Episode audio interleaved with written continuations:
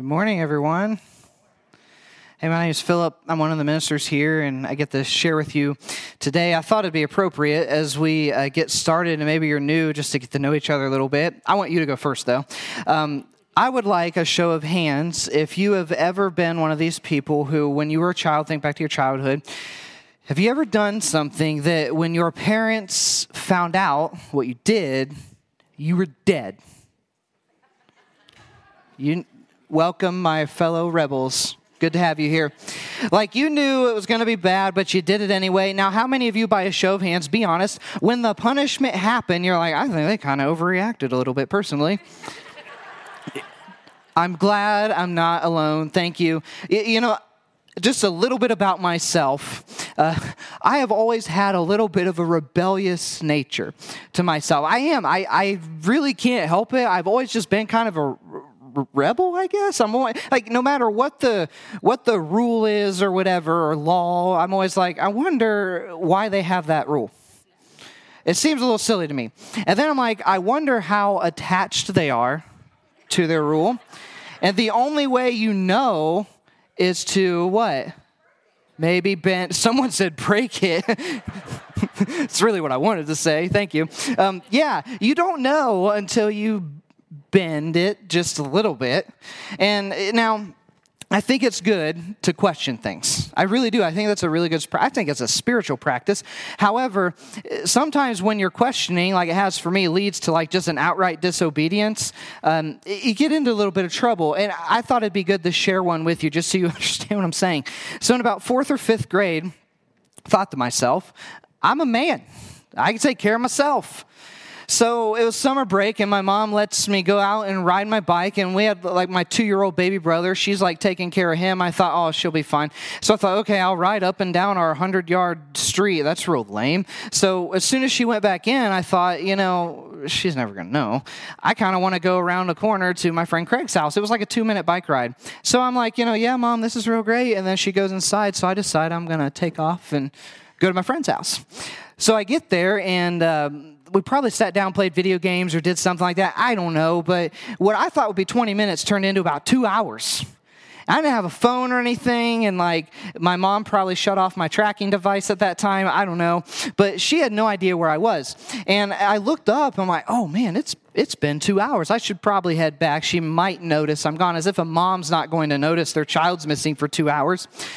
So I, I, speed home, you know, like two minutes. And as soon as I round the corner onto our street, I'm not kidding, my mom, two year old brother in this arm, and a phone in this, guys, she's mad. She's like pacing like this, like a bull stomping the ground. And I'm like, what's her deal? This probably had nothing to do with me. So I pull up, and before I could even get off my bike, she launches into this, this one way conversation about how I was this irresponsible child. She was worried sick. Someone could have taken me even before the movie Taken was even out. And she's like freaking out and just yelling. And I'm not proud of this. Don't judge me, okay? But for some reason, something came over me. I don't even remember what, but I got so angry that she was like trying to, like, I'm a man, woman, like, listen. So I stepped off my bike and I pushed it down and I like assumed the stance I'd seen in so many kung fu movies. I'm like, bring it on, mom. I was like, I know kung fu. And all of a sudden, my mom, who was going crazy, gains this calm composure. If you've ever been in an argument with someone and they get calm, watch out. So I'm like, I didn't know that then. So she just gets really calm and she's got my baby brother and she goes, Really? Boom! And I fly back, insert myself, staining my new jean shorts on the grass, running inside crying.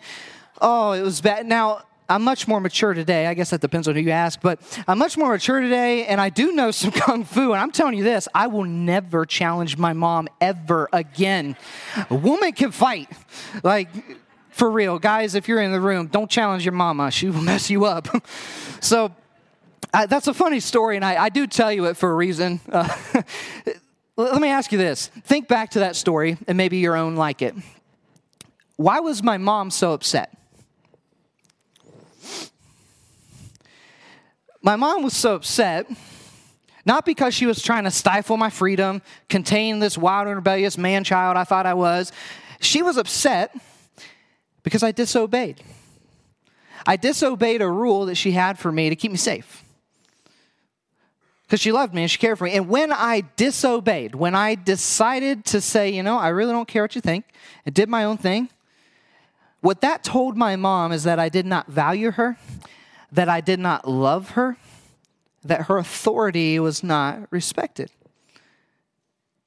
Because you and I both know that the way we show love to those in authority over us, or even those that we live in the same house with, the way we show love to somebody is to do what they ask. The way your kids show love to you, parents, is to obey your rules that you have for them, to obey. So, we're ending a series today that we've been in for this is week three and it's a series preached, or it's a series taken from an old, old story, an Old Testament prophet by the name of Haggai. Now, you don't actually hear a lot of sermons preached from Haggai, but he's actually quoted in the New Testament. Jesus, as a Jewish boy, probably studied and heard the prophecy of Haggai. Jesus knew it. And in Haggai, we wrap up today with week one, we talked about the uh, obstacle of misplaced trust. That was last week. And week one was the was the obstacle of priorities and then misplaced trust. And today we talk about the obstacle of disobedience. And that's why we began with that story. Moreover i think this today answers a vital question for us. How do you show love to god? How do you show love to god and how do you know you're really obeying what he says well much like with our parents we show love to god by obeying his commands, by obeying what he teaches us. But what does he actually teach us? I want to answer that, but before we do, we have to lay the foundation for how we love God. We love God through obeying him. Now, when I say the word obedience, there are two different kinds of people that are in the room that when you hear that word, you're probably going to react two different ways. The first group, the, when I say the word obedience to God, this is nothing new for you. You have been doing this for a long time. That speaks to you. You understand. But maybe even the today will challenge some of like why you follow the commands of god. And maybe even it'll help you realize what you're supposed to follow what's the rule? What's the command? What am i supposed to and hopefully you'll notice what promise you are given as a result of following god's commands. Now, if you're a parent in the room uh, that follows Jesus, I'm really excited that you're here. Because I, I was in youth ministry for a long time and I saw that there were a lot of parents that tried to, when, when we explained to our kids, here's why Christians do these things, here's why we don't do these things. If we don't help them see why, it comes off as just a list of rules. And hopefully today we'll actually give you a tool that I hope you'll use to help explain to your children here's why Christians do this Here's why Christians don't do this. Now, some of you might be here and you follow Jesus, or maybe you don't, and you just feel like you've disobeyed for so long that there's no way, even if you tried, God would forgive you. I mean, the people you wronged won't forgive you, so why would they? Why would God forgive you? And then there's some of you who are like me, my fellow rebellious people, who probably just want to know what happens when I don't obey God. And if you're like me, I want to know exactly what I'm supposed to obey. Now, that's the first group of people. Now, the second group of people are the ones I empathize with the most because I've been exactly there. I always remember that every time I preach. And it's a group of people that if you're here, it's probably because a friend asked you. You're maybe doing them a favor by being here. Your parents made you come. Maybe you're online listening just to maybe give it one more shot. You're not really sure. But just the word obedience coming from the mouth of someone on a stage at church, a religious leader, is how you perceive someone like me sends chills down your back because you probably have seen the blatant misuse of authority before in your life. In fact, that might be why you choose not to follow. That may, by, that may be why you chose to walk away from your faith if you, if you were brought up in church as a younger person, is because of the misuse of authority that you have seen.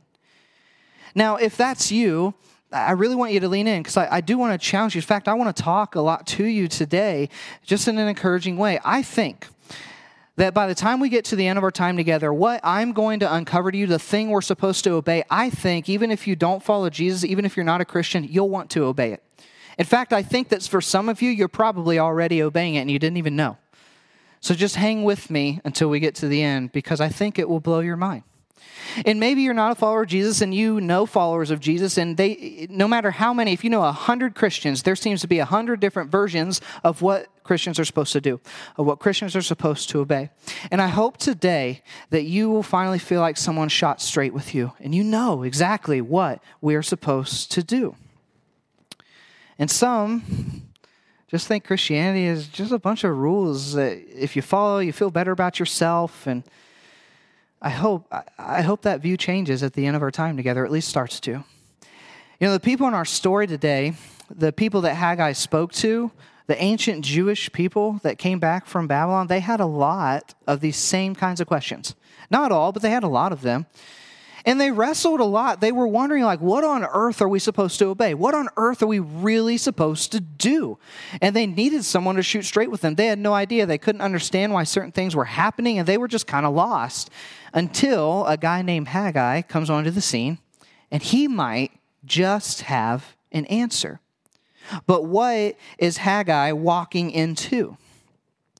If you are just joining us, I'd like to catch you up on the last few weeks just to set some of the context before we jump in today. Here's what's happened the Jewish people were taken into captivity by a nation known as Babylon, and they'd been gone for some time. Now, leadership changed everything in Babylon, and eventually the Jewish people were allowed to return to Jerusalem and, and, and their nation. And those who lived in Jerusalem are finally home and somewhere early 500 BC era, and they get to come back to Jerusalem. But the city's destroyed. The city's decimated because when they were taken captive, they destroyed everything. The temple of God, all this stuff was just in ruins. And now they come back. And I'm sure there were a lot of the old timers who were like t- telling the young people, like, just wait till we get there. We're going to rebuild this place, and you're going to see it like it was before we got taken captive. It's going to be amazing. And then the, then the kids who like were born in the captivity, they're like, oh, I'm so excited. I can't wait. I cannot wait to see. But it wasn't happening. They rebuilt homes, they rebuilt their houses, they planted crops, and nothing was working. They, they had drought, like a severe drought, and they had great famine because there was no food, there was no rain. They could not figure out what was going on. They were home, but it sure didn't feel like home. For some of you, that sentence resonates with you today. So we know this from Haggai 1. We, we know that the reason they were not experiencing prosperity like God promised them was because they left a key area, a pivotal, vital area, a structure actually, in shambles while they rebuilt everything else. And it was called the temple of the Lord the Lord's house. The temple lied in ruins while they built everything else up and poured all their resources into everything else. This was a problem for God because God promised them before they ever even came in Jerusalem the first time, the promised land, He promised. He said, If you build this house, I will live among you. You will be my people, and I will be your God. He wanted a physical place to be with his people but there the house lied in ruins. And that was why they weren't experiencing the prosperity they were promised. So Haggai comes on the scene and he reminds them your priorities are out of line and your trust is severely misplaced, as we've seen the last two weeks. And then today goes into you were disobeying. Now, this is one of the rare times, and you know this, if you've ever tried to correct somebody, or if you have like a rebellious child like I was, when you try to correct them, it's not always well received. But this time, when Haggai spoke, the nation paused and realized he's right. We got to change. We got to do something. We have to rebuild the temple because our God wants to be with us. So they started to rebuild the temple. Next, after they begin rebuilding, this prophet receives a vision from God, a, a message to speak to the people. And he tells Haggai to go and to tell the nation, uh, the, the Jewish nation, this message so that they could understand why, again, they were experiencing those hard times. Here's what he says it's found in Haggai chapter 2. And it begins in verse 10. And Haggai comes, and here's what he says from God. On the 24th day of the ninth month, in the second year of Darius, the word of the Lord came to the prophet Haggai. This is what the Lord Almighty says Ask the priests what the law says. If someone carries consecrated meat, holy meat, in the fold of their garment, and that fold touches some bread or stew, some wine, olive oil, or other food, does it become consecrated? The priest answered, No. Then Haggai said, Well, if a person defiled by contact with a deadly body or a, a dead body touches one of those things, does it become defiled? Yes, the priest replied, It becomes defiled. Then Haggai said, So it is with these people, this nation, in my sight, declares the Lord. Whatever they do and whatever they offer is defiled. He's using terms from the law because he's saying this temple that is lying here is like a dead body that everything it touches defiles everything you're trying to do. The reason your crops aren't growing is because my house is in ruins. The reason there's no water, my house is in ruins. The reason you are not prospering like I promised you is because my house is in ruins. So until you rebuild that, I will not bless you. He was causing them to self reflect. Now, self reflection is the first step in any sort of, of, of altercation, in any sort of instance, you self reflect, right? The studies on emotional intelligence will tell you that self awareness, especially in negative, tension filled situations, is the first thing you got to do. Why is this happening? Self awareness. And it's neat because God is having them practice their emotional intelligence, their self awareness. Stop and pause and consider this before this happened, this is why you were experiencing all of these issues. With my mom in the opening story, if I would have had self reflection, I probably would have understood why she was so upset. My disobedience showed her I didn't really love and care like I should have, like she desired me to do. It was really hard to be self reflective, though, with the grass stains on my behind. So I didn't. But if I would have self reflected, I would have realized why my mom was so upset. The temple lying in ruins was a direct betrayal of the love of God, a direct betrayal of Him saying, I want to be with you. But my house is in ruins. So once they began to understand what was happening through self reflection, they obeyed. They started rebuilding the temple. And immediately, as soon as they started rebuilding the temple, exactly what God promised happened prosperity. Things started to flow. It, in fact, he, he overblessed them in many ways. It's incredible. So much that he has Haggai go and tell them again to self reflect. Remember when you laid the temple, here's what started to happen. Here's what we read next. Now give careful thought from this day on. This is God speaking through Haggai Consider how things were before one stone was laid on another in the Lord's temple. When anyone came to a heap of 20 measures, there were only 10. When anyone went to a wine vat to draw 50 measures, there were only 20. I struck all the work of your hands with blight, mildew, and hail, yet you did not return to me, declares the Lord. So from this day on, from the 24th day of the ninth month, very specific, when the foundation started to be laid, give careful thought to the day when the foundation of the Lord was laid. Give careful thought. Is there yet any seed left in the barn? Until now, the vine and the fig tree, the pomegranate and the olive tree have not borne fruit. But from this day on, I will bless you. Verse 19. From this day on, meaning, guys, from the, fa- from the day you started laying the foundation of my house once more, I turn the tide for you. And he did. So much so that if you were here last week, we even discovered that the people who tried to stop construction on the temple ended up being ordered to provide the materials for the temple. Overblessed them because they listened to what God wanted them to do. From this day on, I will bless you. Now, it's important to note why he wanted them to rebuild the temple. He wanted to be with them, his presence to dwell among his people forever.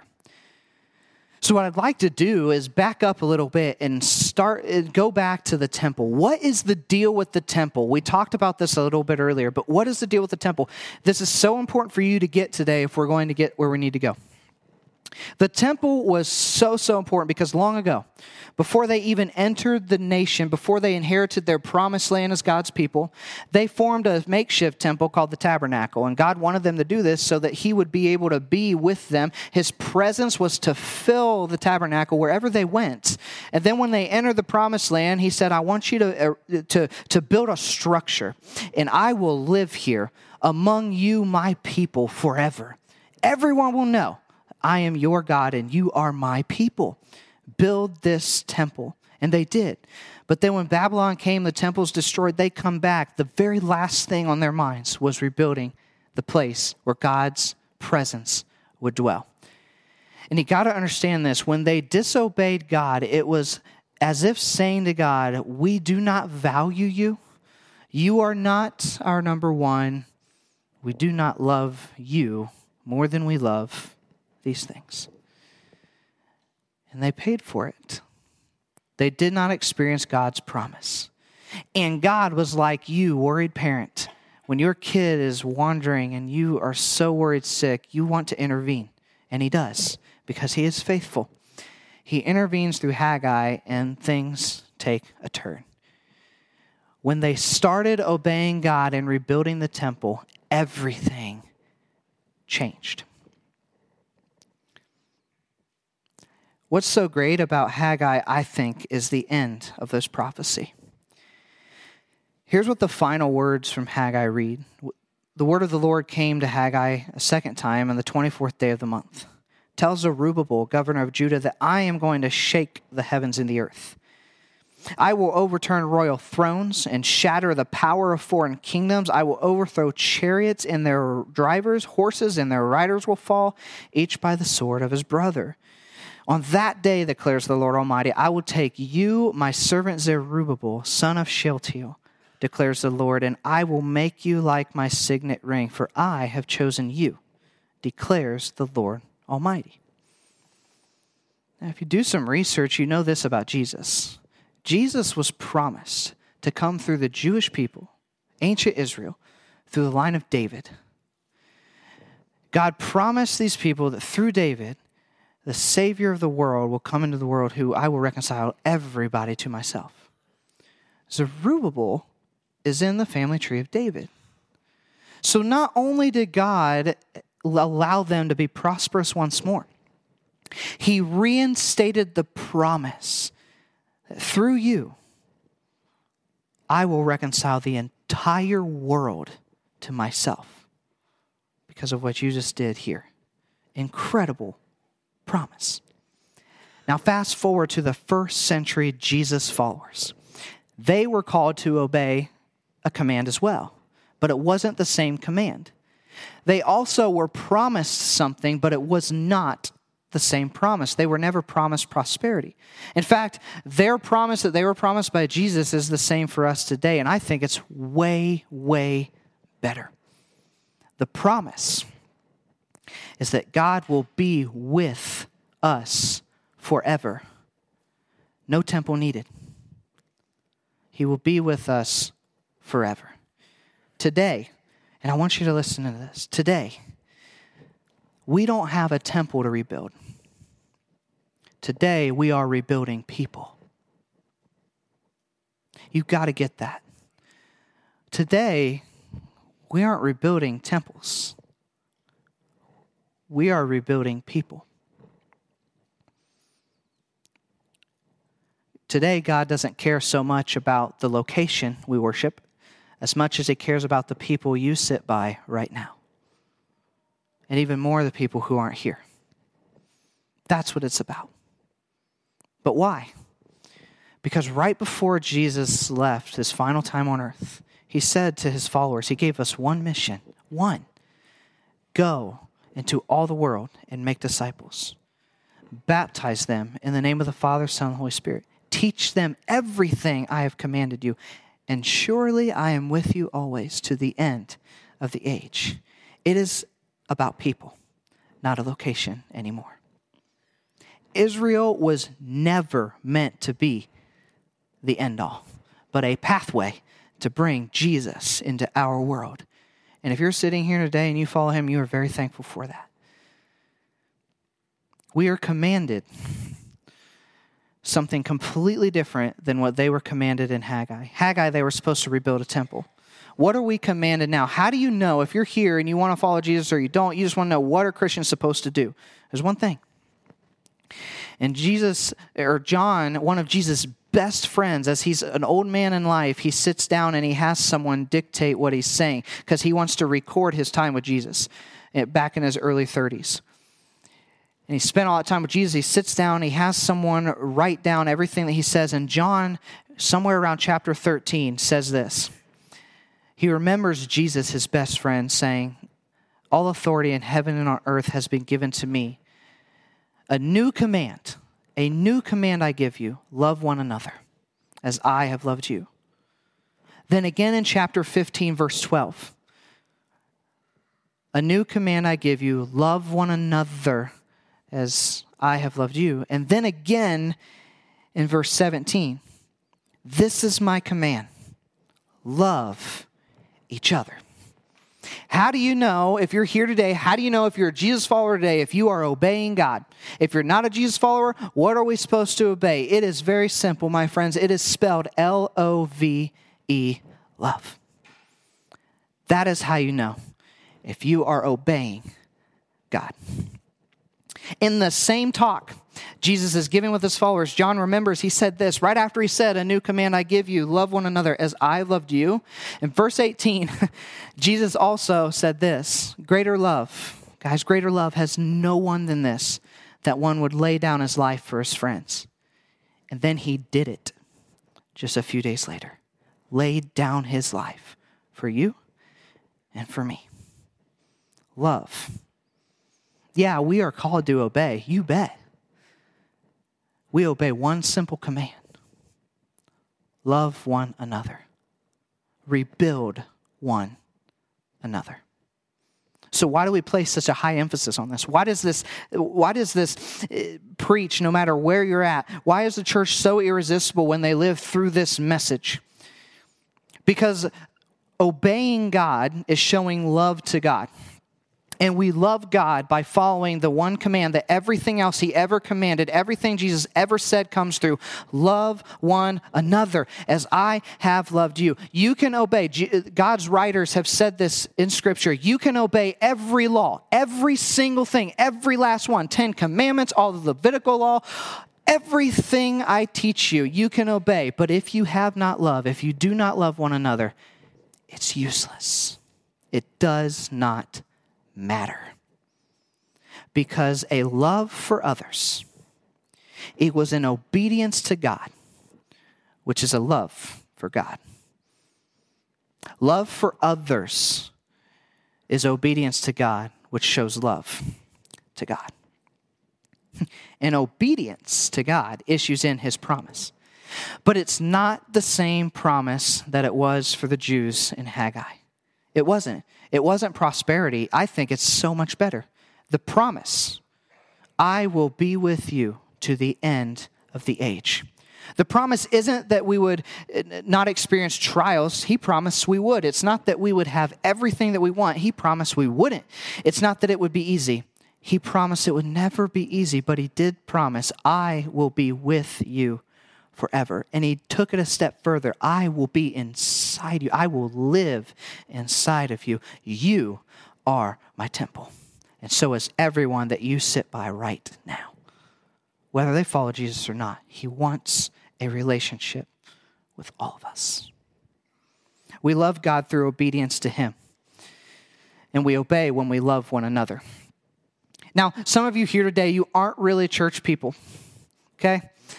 This may be new for you, the whole idea about God living inside of you. It's weird. I get it. Maybe you didn't realize, though, that love was the driving force behind everything that a Christian's supposed to do. That's it. All of Jesus' commands, the underlying message is we don't do this because we love one another, we value other people. Some of you who follow Jesus, maybe you accepted Jesus and you didn't really know what you were accepting, and you have a hard time when people ask you, or even when your kids ask you, why do we do this and we don't do some, some of these things? You have a hard time explaining why, and I hope today clarified exactly why we do the things that we do. How do you know if you're obeying God if you're a Christian? because your life is rebuilding other people. Is your life rebuilding others? That's how you know if you are obeying God. It is seriously that simple, but it is way, way, way more demanding. Love one another the overall thesis for every single thing Jesus commanded. The reason he told us why we don't lust after one another, the reason he told us to value our finances and to recognize it as his and to give freely, the reason he told us not even to be angry with one another, because that's the same as murder. All of it is because anything that devalues another person is direct disobedience to God. For us who follow Jesus, your life is to rebuild other people. Anything short of that is disobedience. Now, I know there are people here who are not Christians. And what I just told you probably goes against anything you were ever told, anything you ever were taught, or you thought about Christianity. It goes against everything you ever thought you knew about it. And I am so glad because to be a Christian is to live countercultural, it is to add value to other people's lives, even the people who don't even like you. We add value to and we love. Church is all about rebuilding other people. And we would love, if you don't follow Jesus, you're not a Christian, we would love for you to come alongside us in our effort to rebuild others, starting with yourself. And if that's you, I hope you don't leave here today without talking to somebody. Sending an email, whatever you got to do, a smoke signal, not in here, a smoke signal, whatever you got to do. Remember, I told you at the beginning, if you don't follow Jesus, that I th- think that you actually want to obey the one command we're supposed to do. That's it. I really think, no matter where you're at, if you're a follower of Jesus or not, you would want to obey that. Who wouldn't want to be a part of a movement that adds value onto other people? Who loves other people. That is why I think everybody should be a Christian. We are adding value to one another, and that is how we show love to a risen and resurrected Jesus Christ. How we love one another. Now, there are those of you who believe, who are followers of Jesus. I want to talk to you for a minute. I, I think today was probably nothing new to you, but maybe it was. Maybe it was a good reminder. I hope that you're encouraged. If you follow Jesus, I hope you're encouraged. I hope maybe you have a clearer picture of what you're supposed to be doing. And I hope that maybe even if you didn't know you were supposed to obey out of love, that now that you do, because there are a lot of people who go through life not knowing why they actually follow Jesus. I hope you now know. And if you're a follower of Jesus, we end our time together, I really want you to lean in on what I'm about to say. This just grabbed my heart this week. You have got to stop claiming other people's promises.